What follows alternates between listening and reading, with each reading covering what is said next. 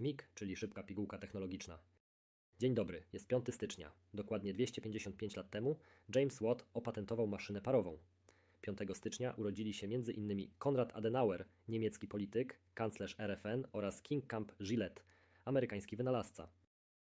W najbliższym tygodniu OpenAI uruchomi sklep Custom ChatGPT, który umożliwi twórcom GPT zwanym GPT Builders sprzedaż i udostępnianie agentów sztucznej inteligencji. Uruchomienie sklepu zostało opóźnione o miesiąc z powodu intensywnego harmonogramu firmy, w tym zwolnienia i ponownego zatrudnienia dyrektora generalnego Sama Altmana. Sklep, który został ogłoszony podczas konferencji dla deweloperów, będzie dostępny dla subskrybentów ChatGPT Plus i przedsiębiorstw zainteresowanych tworzeniem spersonalizowanych chatbotów. OpenAI poinformowało twórców GPT za pośrednictwem poczty elektronicznej o konieczności dostosowania ich tworów do wytycznych marki. Twórcy będą wynagradzani w zależności od użytkowania ich agentów AI. W lutym firma Microsoft wprowadzi na rynek klawiatury z nowym przyciskiem Copilot, który zastąpi dotychczasowy klawisz aplikacji, ułatwiając dostęp do sztucznej inteligencji.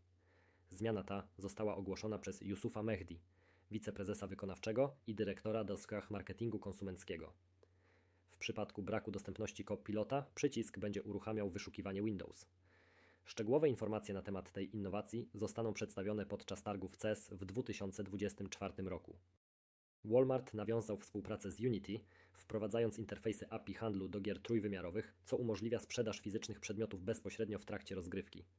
Tom Kang, dyrektor generalny do spraw handlu w Metaverse w Walmart, podkreśla, że połączenie to zaciera granice między światem wirtualnym a rzeczywistym, zwiększając zaangażowanie użytkowników i otwierając nowe kanały monetyzacji.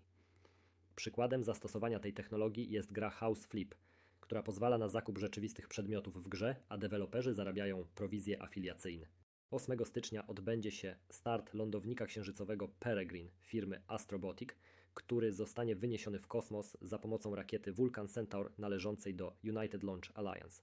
Misja ta, finansowana przez NASA w ramach programu Commercial Lunar Payload Services, jest częścią programu Artemis i ma na celu dostarczenie na powierzchnię Księżyca różnorodnych ładunków, w tym instrumentów naukowych oraz osobistych pamiątek.